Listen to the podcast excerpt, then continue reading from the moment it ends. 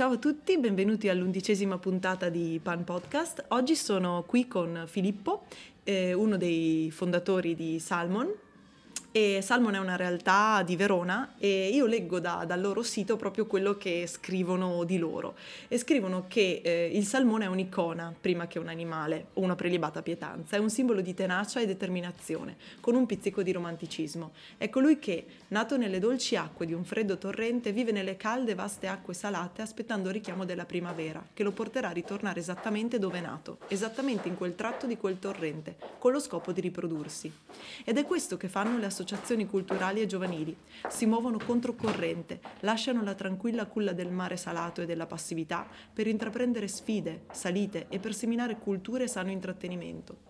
Tuttora non si sa cosa spinga il salmone a compiere ogni anno questo viaggio e nemmeno come possa riconoscere il cammino verso il suo torrente. Ma non importa il come, ciò che conta è che questo accada, ne va della sopravvivenza della specie. Salmon, un nome che, a meno dell'accento, è al tempo stesso veronese ed inglese, un insieme di locale e globale che caratterizza questi tempi. Allora, è, quello, questo è ciò che loro scrivono di, di questo progetto, di questa, di questa bellissima eh, realtà. E io sono qui con Filippo e quindi chiedo direttamente al fondatore, questo è quello che voi dite di voi, ma voi chi siete? Tu chi sei? Ciao, allora Beh, intanto grazie per eh, questo angolino di podcast veramente molto molto gradito e complimenti per il tuo lavoro molto molto interessante.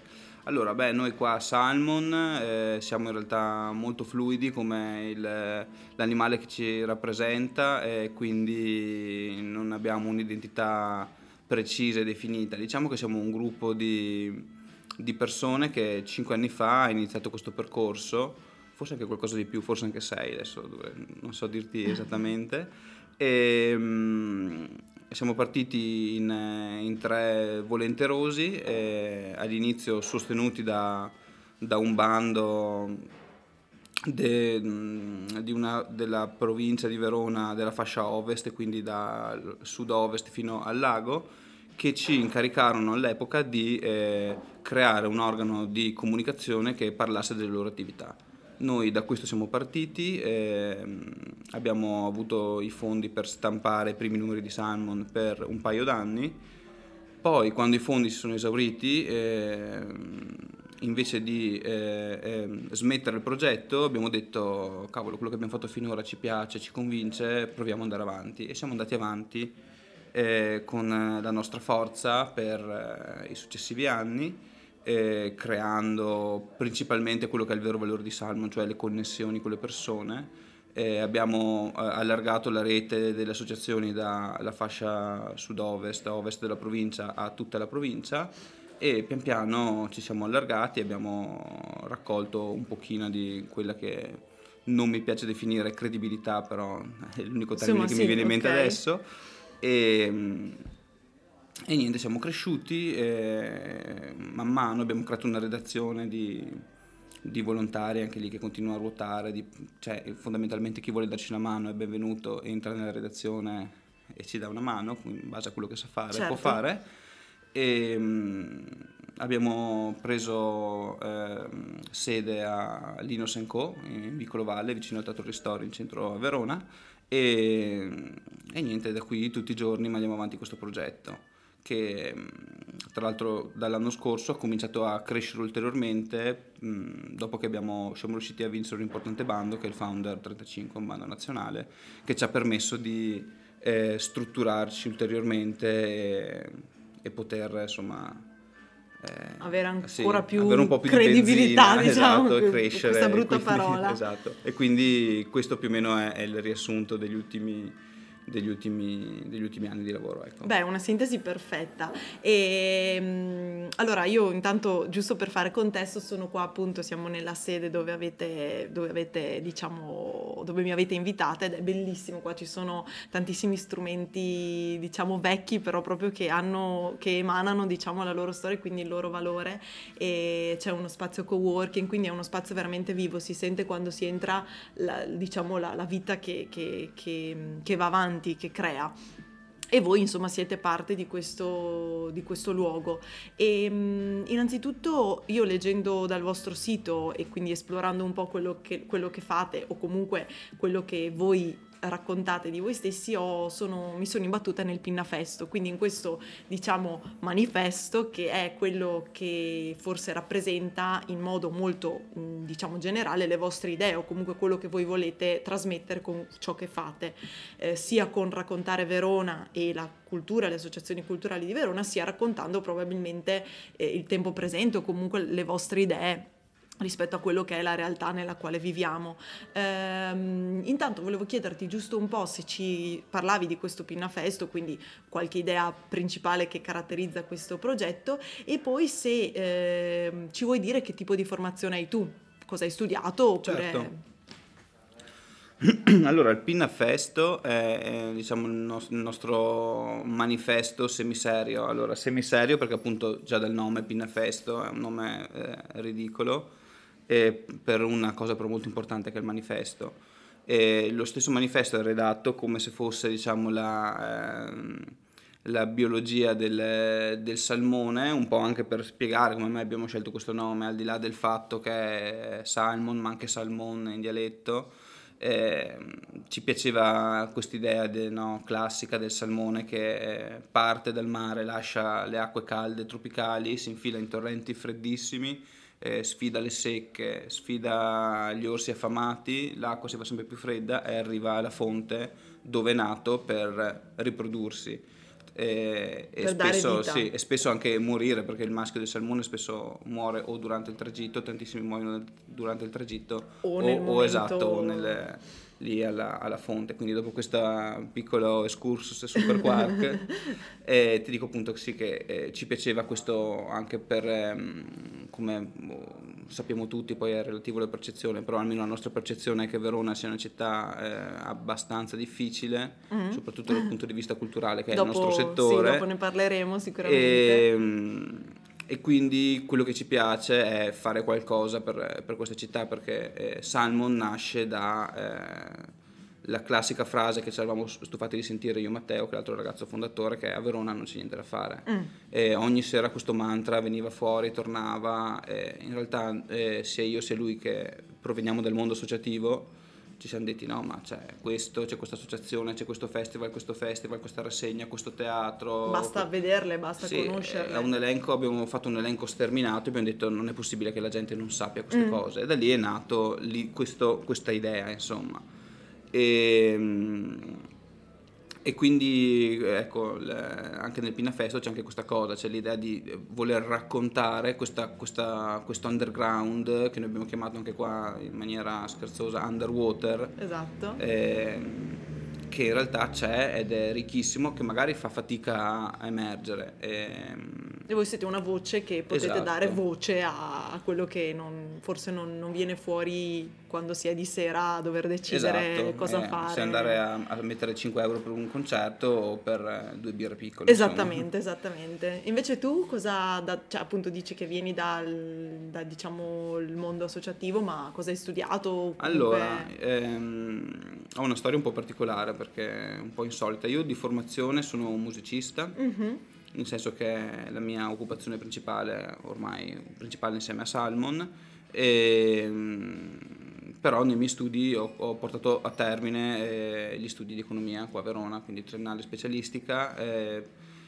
Mm, quando ho finito l'università ero già musicista diciamo abbastanza avviato e ho quindi mi sono detto cosa me ne faccio di questa laurea in economia e in realtà in quel momento appena laureato in triennale convinto che la mia laurea sarebbe dovuta diventare carta straccia certo. ho conosciuto Matteo che incuriosito dalla mia tesi mi ha detto vieni a lavorare, vieni a lavorare con me e io a quel punto mi ricordo che gli ho fatto una domanda fatidica che facevo a tutti i colloqui di lavoro, che erano la condanna, la croce sopra qualsiasi possib- opportunità di lavoro oltre musicista. Dicevo, guarda, però io quando devo andare in tour a suonare non posso lavorare. E lui fa, figata, vieni, vieni, non preoccuparti. Dai, va benissimo. Ed è stato subito sodalizio. Ho cominciato a lavorare in Amplificatore Culturale, che è la sua agenzia di comunicazione, e da qua eh, ci, ci, si collega da eh, associazionismo e voler essere amplificatori del della voce delle associazioni, quindi ecco io sono lavorato in economia, lui è un professionista della comunicazione. E quindi avete esatto, legato da qua abbiamo unito queste vostre... cose qua, mm-hmm. esatto, e la mucchiata di queste cose ha partorito Salmo Magazine. Fantastico, devo dire un, un parto molto molto bello. Adesso per eh, andare un po' dentro il mondo del pane, che è il, diciamo il mio mondo, e comunque mi hai detto che anche tu insomma un po' ci, insomma, ti piace anche a te questo mondo, eh, ti faccio due o tre domande legate al pane, anche proprio per capire come il pane potrebbe essere mh, anch'esso un elemento culturale all'interno mm-hmm. di una città. Eh, intanto qual è il tuo primo ricordo legato al pane? Se per caso il pane era nella tua famiglia, nella tua tavola, presente ogni giorno, se invece era una cosa speciale. Il tuo primo ricordo? Allora, il mio primo ricordo, allora io sono, eh, ho un, um, mio nonno negli anni 60 costruì una casa in Lessigna, mossa classica di tanti nonni di noi altri e d'estate andavo, andavo, lì a passare l'estate e mi ricordo che alle 8 scendevo in centro, centro nel, del, nel piazza del paese e aspettavo il camioncino del panificio che wow. portava il, il, il, pane con Prati, che è il cognome di mio nonno. Mi dava il, questo sacchetto pieno di filoncini buonissimi, sono ancora buonissimi. Ancora oggi il panificio spacca, quello lì, e li portavo su eh, in casa con i cugini. Eh, li mettevamo tutti in fila e chi era andato a ritirare il pane aveva diritto di scegliere quello, la, la, quello il filoncino più lungo che e poi bello. era un grande classico, marmellata, Nutella, quello che c'era. Fantastico. E partiva la giornata così. Fantastico, quindi è un bellissimo ricordo certo. e, e, quindi comunque immagino che il pane quindi sia stato comunque parte della tua vita, certo. comunque della tua tavola.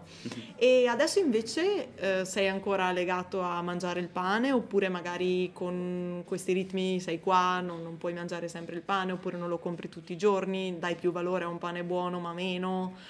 Allora, ogni tanto ti, ti, dico, me lo faccio anch'io il pane. Ah, mi piace molto, non riesco molto perché, come ben saprai, è un processo lunghissimo che io ho notato che per il tipo di pane che faccio io mi serve per la fase conclusiva di eh, dover stare a casa, anche lavorare da casa, però insomma devi essere lì, necessità certo. E quindi è un po' più difficile talvolta. E, um, altrimenti ogni tanto lo compro anche con anche Matteo, un grande appassionato di pane, anche lui abbiamo un po' le nostre diatribe sui panifici che ci piacciono di più, che ci piacciono di meno e ci passiamo le, le dritte, insomma. Quindi, Quindi sì, comunque insomma. fa parte ancora della tua vita. Esatto. E mh, per caso mh, mi chiedevo, appunto, preparando un po' questa, questa chiacchierata tra noi, mi chiedevo mh, nel mondo salmon, io adesso chiamerò mm-hmm. mondo salmon nel senso quello che voi amplificate o comunque quello che voi raccontate, eh, credo abbiate avuto esperienza anche con un po' della cultura gastronomica della nostra città o comunque di ciò che è eventi gastronomici, eh, piccole, piccoli magari fiere o sagre, insomma le chiamiamo mm-hmm. sagre nel senso che eventi che possono in qualche modo... Mh, dare risalto a qualche, a qualche, piatto, a qualche cibo e quindi forse siete a contatto anche con quello che è la scena eh, appunto gastronomica. È vero oppure è una mia idea? C'è una scena gastronomica, culturale gastronomica a Verona oppure è una cosa che ancora deve scoppiare? Allora, eh, è una bella domanda, perché allora non so se ci sia effettivamente una scena a Verona, almeno se c'è non la, noi con Salmon non la intercettiamo, eh, diciamo che noi con Salmon abbiamo la nostra piccola scena, insomma, che mh, mm, è dovuta un po' all'incrocio eh, di quello che appunto arriva dalle associazioni mhm. culturali, dagli eventi, queste cose qui, al, mm, magari qualche persona che è in orbita Salmon che ha fatto partire il suo percorso professionale legato al mondo del, del cibo, e, mm, o se no quel progetto delle mappe, che sono delle, dei progetti con cui stiamo mappando tutti i quartieri, eh, con le attività che riteniamo valide, cioè non noi ma che si suggeriscono i residenti certo. dei stessi quartieri, ovviamente è pieno, siamo in Italia, è pieno di, di Posti cibo, che vendono esatto, cibo, panifici, certo. gastronomie e quindi pian piano se lo mettiamo sulla mappa ovviamente Ampli- dobbiamo date, andare a provarlo. Eh, ecco, certo, e quindi date anche risalto esatto. a questo aspetto della nostra città che mh, appunto come hai detto tu noi siamo in Italia e, e, è difficile trovare un luogo in Italia dove non ci sia una cultura mhm. gastronomica mm-hmm. o in qualche modo eh, diciamo con delle radici forti e anzi eh, pur essendo in una città si nota comunque quanto noi cittadini siamo legati a delle tradizioni comunque antiche, la pearà oppure mm-hmm. non so, mi penso all'idea di comunque fare il ragù, fare la lasagna, cioè sono cose che sono radicate in noi e pur essendo in una città mediamente grande, insomma non, è, non siamo proprio una città piccolina, rimane questa, questa forza. Quindi per finire un po' il giro pane, strettamente legato al pane, ti chiedo qual è il tuo pane preferito? Mi dicevi che tu hai una ricetta, ce la vuoi raccontare? Sì, allora è una ricetta eh, che in realtà varia anche in base al mio, al mio umore e alla mia disponibilità adesso, di farina. Dai. Allora, ehm, beh, eh, prima di andare a letto mm. metterei a riposo una, una bella biga con acqua abbondante, farina e pochissimo lievito che in base anche a un po' come poi girerà a, a lei eh, dalle 11 alle 14 ore se ne sta bella ferma a riposare. Temperatura ambiente. E temperatura Perfetto. ambiente. E uh, partendo da quella creo l'impasto principale aggiungendo altra farina, aggiungendo altra acqua, aggiungendo sale e, um, farine dipende un po' dalla mia disponibilità, mi piace, usare le, mi piace sempre miscelare le farine, giusto da creare quel pizzico di caos che poi mi permette di non repl- poter replicare quel pane, certo. perché ovviamente non mi ricordo mai la proporzione. e ogni volta è un'esperienza esatto. unica. E le farine, basta che sia, cioè, ho notato che comunque una buona farina fa tantissimo la differenza e quindi cerco sempre di avere farine buone, buon mi piace cercare, provare, capire quali sono quelle che mi piacciono di più.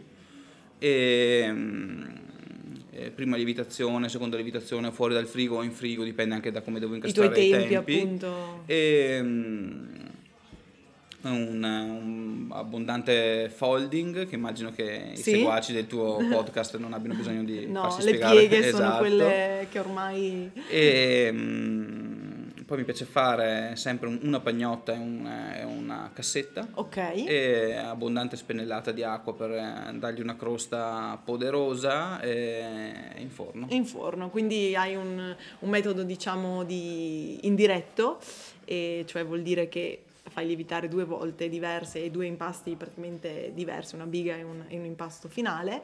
E, um, hai mai usato la pasta madre? No, no. Allora dai, magari ti darò un po' della mia wow, così puoi, puoi, provare anche con questa.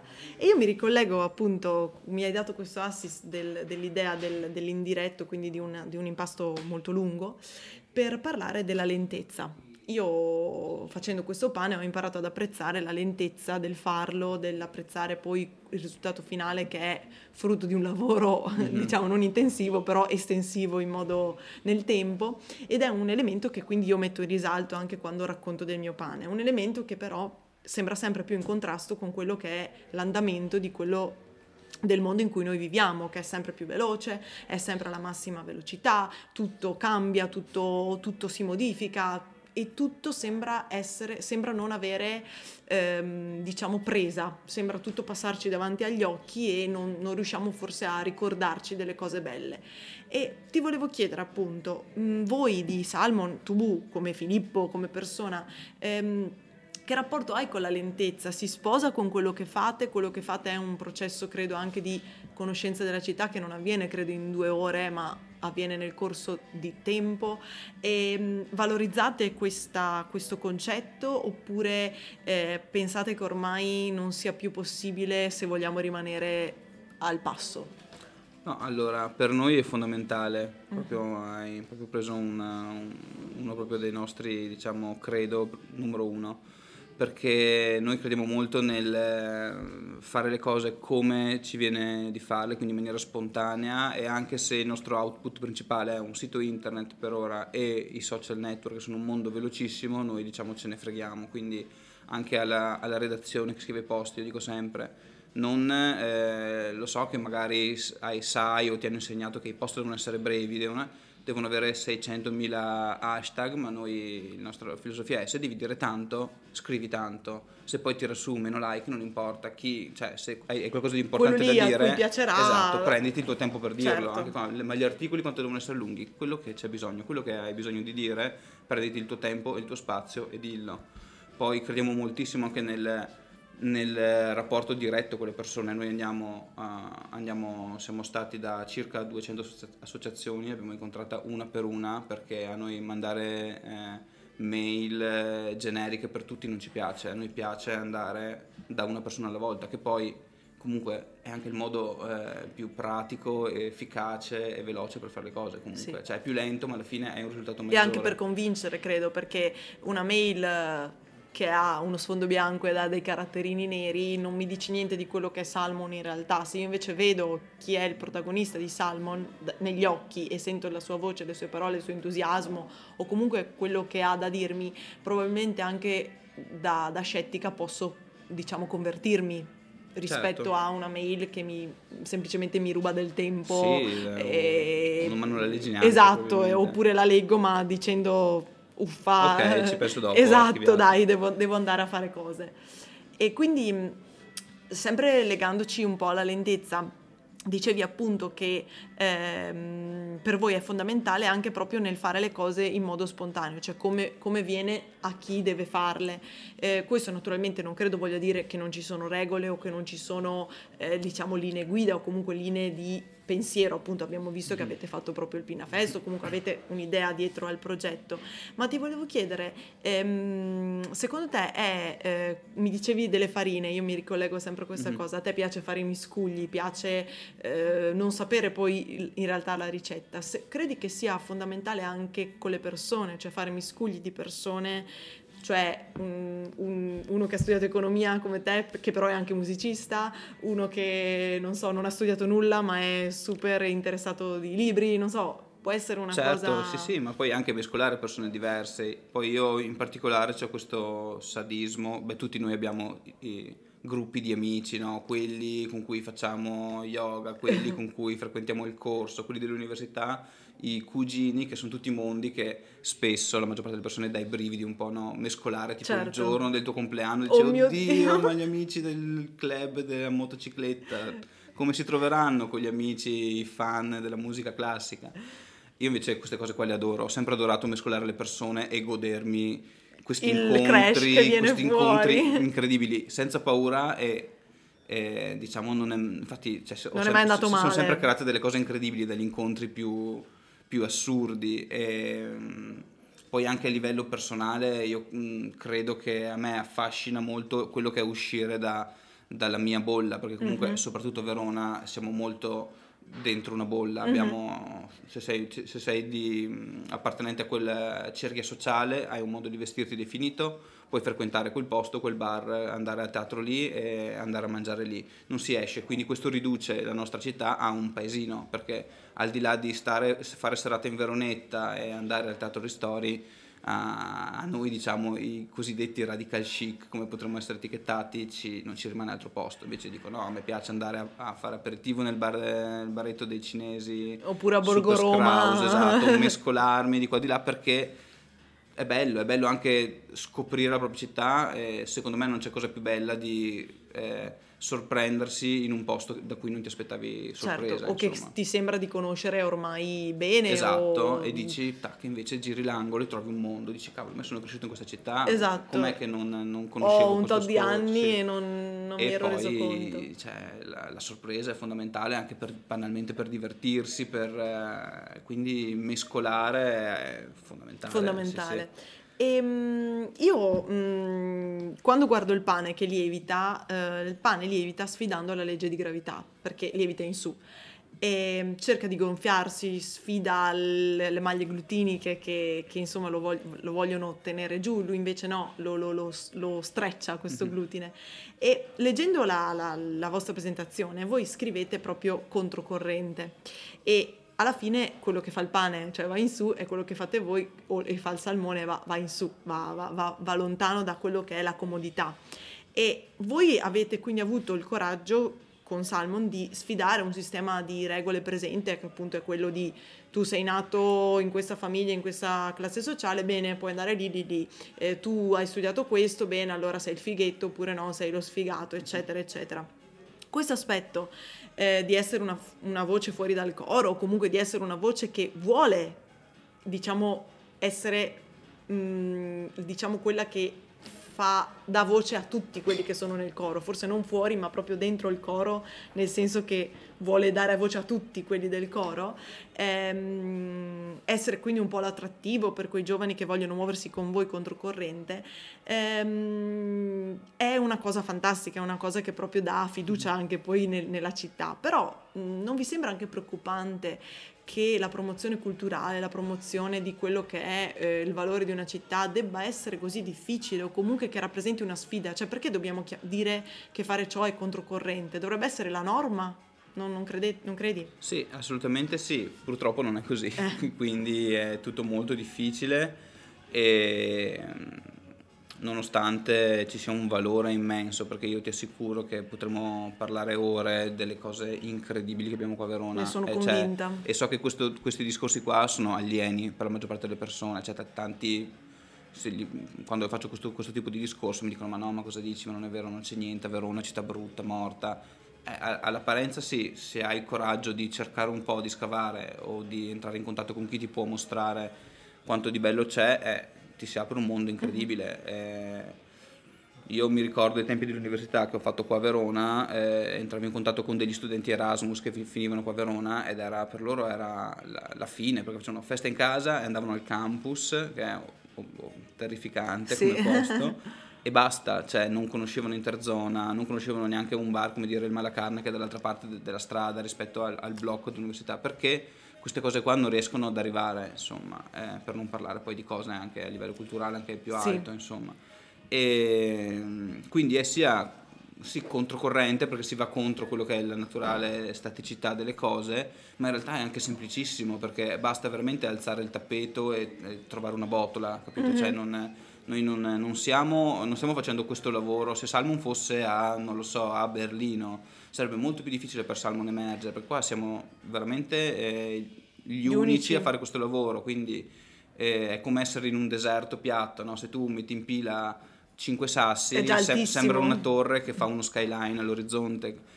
E, quindi è, cioè, è, sì, è controcorrente, però è come se fosse un, per noi molto, molto semplice e naturale certo. da fare, ma anche insomma, doveroso perché appunto veniamo dal mondo associativo, siamo finiti nel, nel ramo della comunicazione e ci sembra spontaneo la, la, parlare la, di queste cose strada... e, dar voce a queste cose insomma certo no io sono super d'accordo infatti io mh, chi mi sente parlare nella mia quotidianità eh, sono una una ragazza insomma di Verona abbastanza delusa dalla città, ma delusa non perché non c'è nulla, ma perché appunto non mi arriva o non mi è arrivato fino adesso quello che c'è.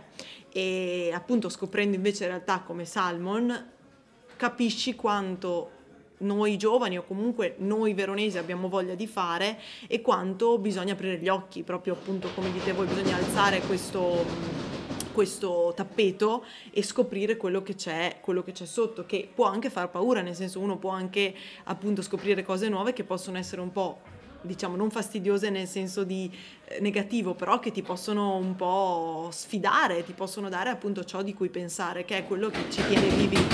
Ehm, eh, per finire un po' mh, rispetto alla parte diciamo eh, più eh, salmon comunque più legata alla, parte culturale.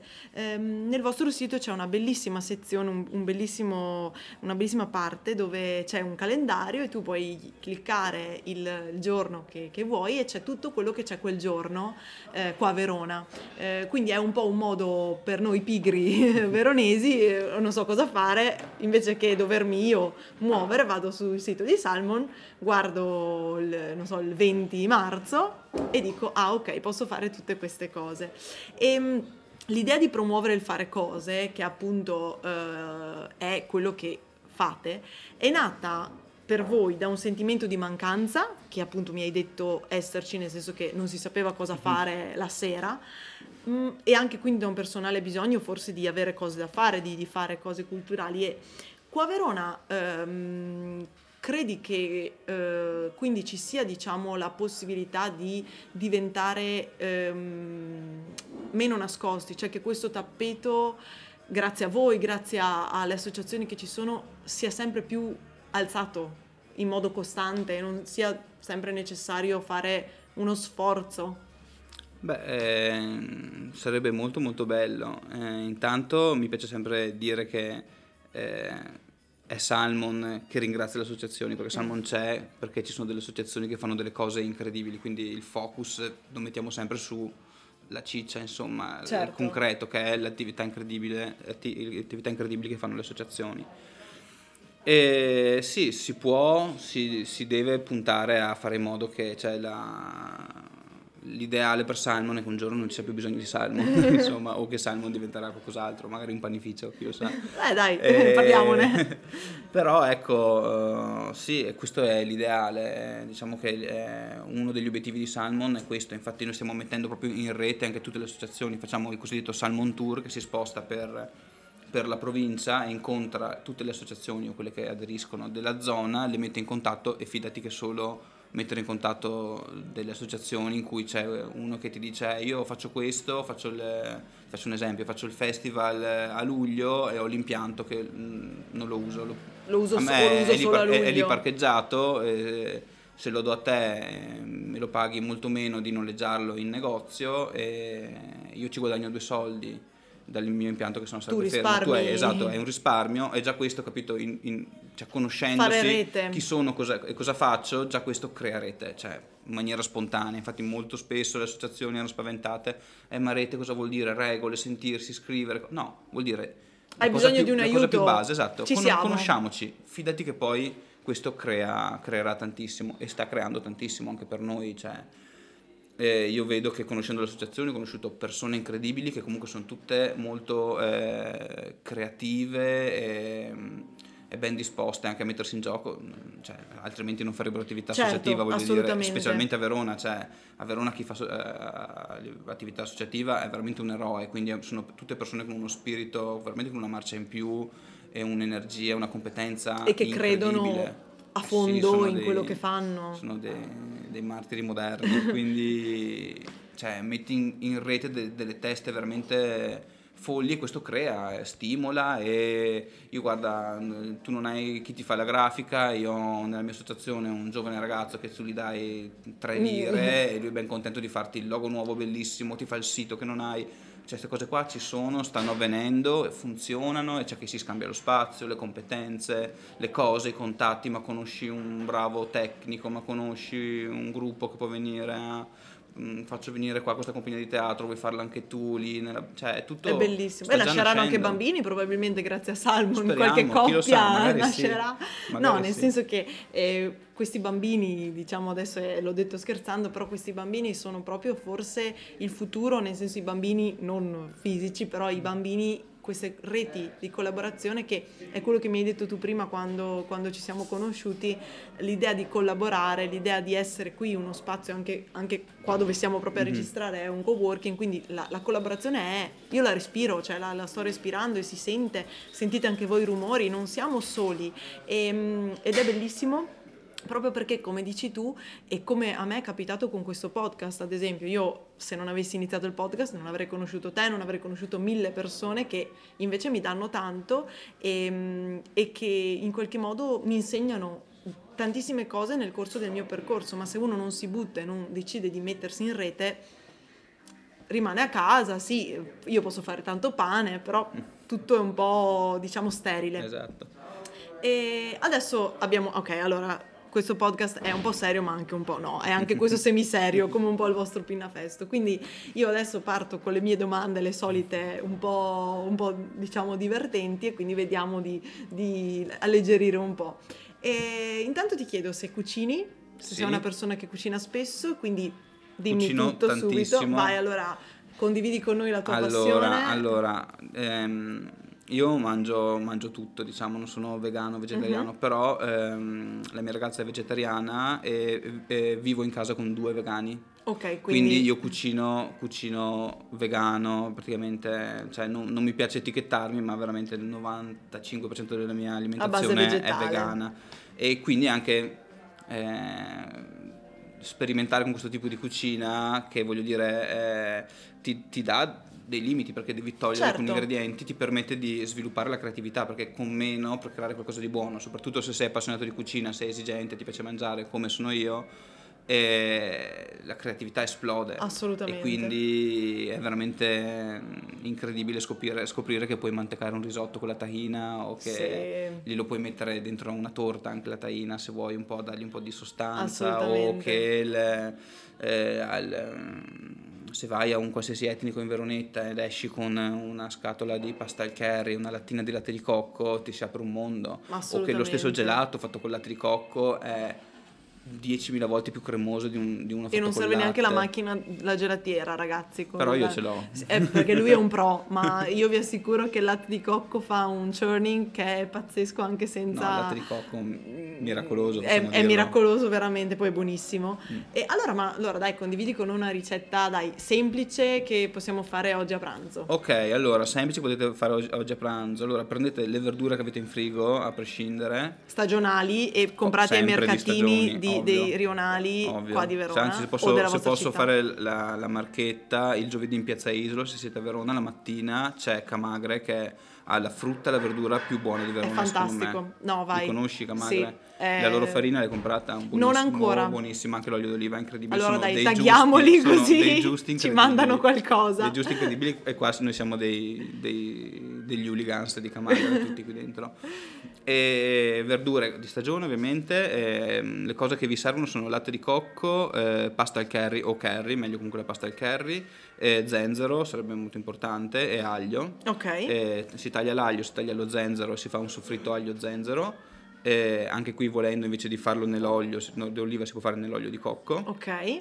Poi le, le, si fanno bollire 3-4 minuti tutte le verdure tagliate a pezzettini, eh, si buttano in questo soffritto aromaticissimo, arro- sì, un po' piccante anche, e si aggiunge mm, eh, latte di cocco, un po' d'acqua se lo si vuole un po' più eh, diciamo liquido eh, la pasta al curry, non molta perché è veramente una potenza della natura, e si fa andare finché non si asciuga un pochino e, non, eh, e le verdure non, non diventano si sfanno più, un più po', cotte, diciamo. sì, non troppo, poi anche lì no, va a gusti. certo va a sensazioni a gusto. Questo crea questo zuppone Thai che è buonissimo. Che è anche da... simile al dal indiano, sì, sì, senza sì. lenticchie, per però è un sì. dal... Esatto, sì, ma ci, ci, si può abbinare invece del riso tranquillamente le lenticchie, si mescola tutto, si mangia, è gustosissimo, è super nutriente.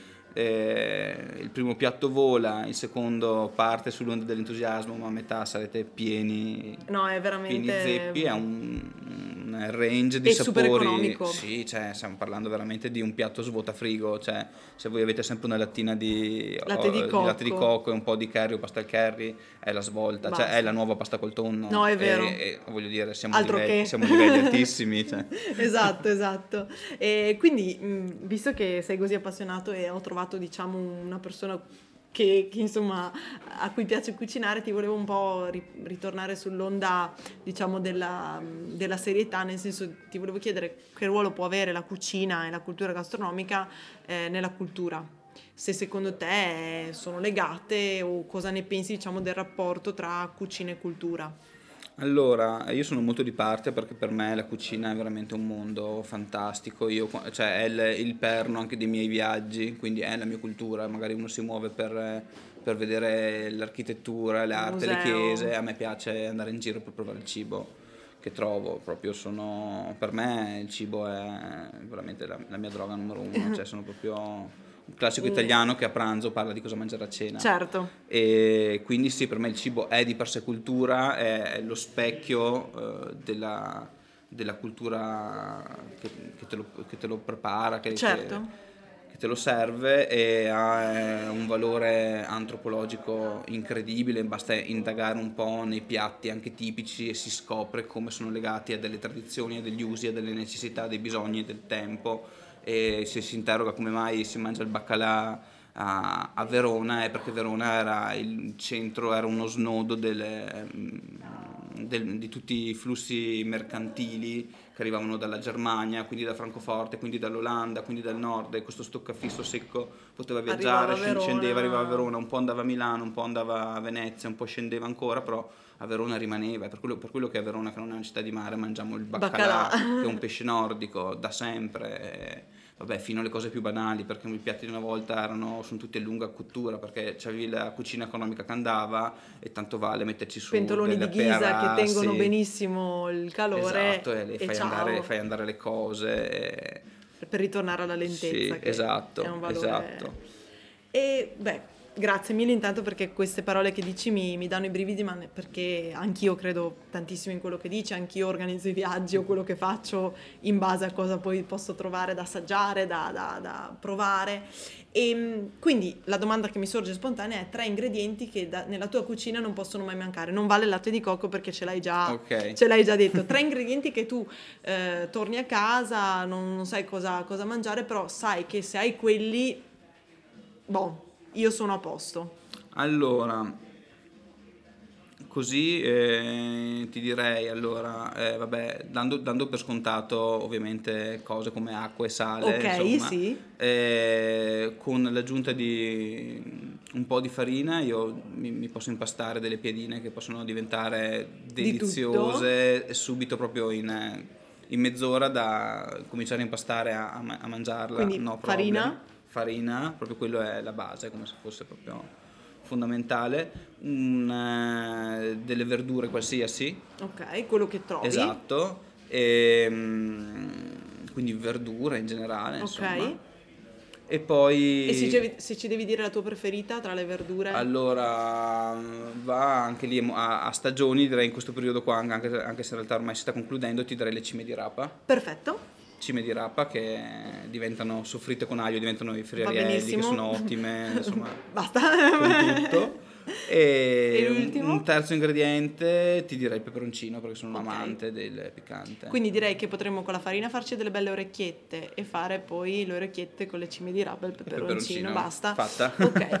Eh, quindi adesso ti chiedo, ehm, facciamo finta che domani il mondo finisce e tu stasera devi fare l'ultima cena e ti dicono guarda Filippo puoi scegliere quello che vuoi Mhm. proprio senza pensare a come si digerisce a- agli abbinamenti a, a niente e quindi mi devi dire la tua cena finale un antipasto un primo e un dolce che tu proprio sceglieresti se fosse l'ultima Allora, ehm, come antipasto mi mangerei una, una porzione di melanzane, di, di parmigiana di melanzane Mm. e, e poi farei un bel piatto unico con una pizza che comunque... ok è- ma fritta le melanzane della parmigiano o al forno? Allora, visto che è l'ultimo le farei fritte. Fri- ok, va bene, va bene, ok. Giusto. Quindi poi eh, parmigiana Una pizza Una napoletana pizza, possibilmente e, e come dolce del gelato. del gelato. Che gusto? Allora, mi mangerei una granita siciliana al pistacchio, se devo essere Wow, specifico. Anche con la sì. brioche? Eh sì, volendo sì, Dai, grazie. beh, dai, tanto è l'ultimo, Sì, insomma, dai, esatto. vabbè. E visto che siamo qui per promuovere la nostra città, la pizza qua a Verona, dov'è buona? Allora, la pizza secondo me qua a Verona è eccezionale in Galleria Pellicciai alla Trattoria Caprese, Ok. cucina napoletana, è la pizza più napoletana che abbiamo a Verona, insieme forse a zona, in zona tua Vuolo, non so se l'hai ok, provato. sì, in Zai, vicino, Ok. sì. E lì sono secondo me i due eh, massimi esponenti di pizza napoletana, che è la mia tipologia di pizza preferita, se non che qua di fronte, in- proprio di fronte quando esci la- in strada Portapaglio, sta per aprire Pizzeria Michele, che è una delle pizzerie più, eh, se non la più famosa di Napoli, che io è stata anche la prima pizza napoletana che ho provato ed ero lì lì per piangere. Certo, Dopo tre ore di attesa. droga. esatto. e sapere che apre qui davanti sono anche un po' preoccupato. È un po', esatto, ti volevo dire, è un po' anche un problema perché Sì. probabilmente no. Invece a me, a me, ad esempio piace tanto Berberè, Mhm. che comunque anche, anche loro sono un po' di ricerca, comunque Molto cercano di ingredienti ricerca. e, mm, e poi mi hanno detto, non ho ancora avuto l'occasione di, di- di andarci proprio io fisicamente, eh, che è molto buona anche mm, in eh, Corso Cavour c'è una pizzeria che fa pizza alla pala e pizza al taglio. Quindi se ci, è aperta fino a tardi. Dai Brai Butei, Sì, sono sulla eh, nostra mappa. Esatto, è aperta fino a tardi. Anche quindi- Berberè è sulla nostra mappa, Esatto, e, che, e comunque è un modo anche per mangiare cose buone quando è tardi, senza dover andare per forza dal kebabaro, che No, no, non no, è eh, sempre... guarda, se tu guardi il, ehm, nella nostra mappa la definizione di questo posto qua del Bray Butei è proprio se vuoi mangiare, diciamo, qualcosa di buono e ben fatto a sera tardi, questo è Ecco, l'unico quindi posto. vedi, siamo Sì. già in linea. E mm, finiamo la, mm, Mhm. la nostra intervista che mi sta piacendo tantissimo è qual è il tuo motto, eh, tuo in quanto Filippo e anche mh, vostro in quanto Salmon. Eh, naturalmente Salmon è un simbolo forte che sicuramente è già un motto, diciamo, però hai tu nella vita magari anche mh, legato alla tua professione di musicista o comunque qualcosa che tu ti ripeti, un mantra che per te, diciamo, ti fa andare avanti magari in quei momenti in cui la terra sotto i piedi è un po' meno stabile? Allora, beh, come parto dalla domanda più semplice che è Salmon, il, il, ehm, il motto di Salmon è a Verona non c'è un cazzo da fare, è sbagliato, non so se hai visto, ci sono anche delle cartoline, sì. okay? e, o se no il classico hashtag è follow the Salmon e, e quindi questi sono i motti Salmon. Salmon.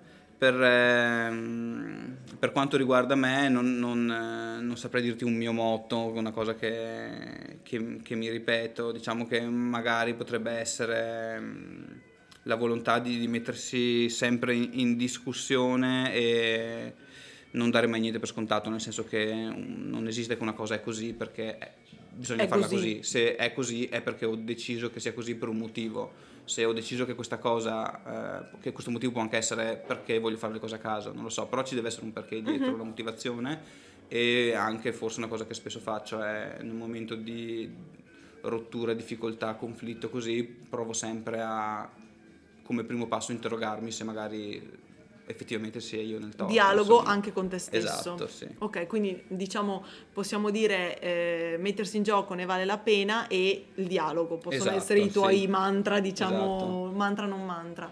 Allora io intanto ringrazio tantissimo Filippo per essere, per essere insomma messosi a disposizione di questa intervista e dico che potete trovare, eh, pot- cioè il sito è salmonmagazine.com per trovare tutto quello di cui abbiamo parlato, hanno una pagina Instagram bellissima dove pubblicano un sacco di, di bellissime storie, di bellissime eh, anche foto, cioè immagini molto particolari, molto pensate, quindi andate a seguirli. Comunque io vi, vi metto tutto nella descrizione così potete trovare tutto giusto. Eh, seguiteli perché veramente se siete di Verona, ma anche se siete turisti e venite qui per un po' di giorni, potete veramente ampliare la vostra conoscenza di questa città. Eh, io come sempre eh, vi ringrazio dell'ascolto e ehm, vi dico che mi trovate sempre su Instagram Bea Azzolina, trattino basso pan e su Facebook Beatrice Azzolina. Eh, ringrazio Filippo, grazie, grazie mille e grazie davvero. Gli ho dato il mio pan e quindi ci farà sapere eh, che cosa ne pensa del pan. E grazie mille e buon pane a tutti. Ciao.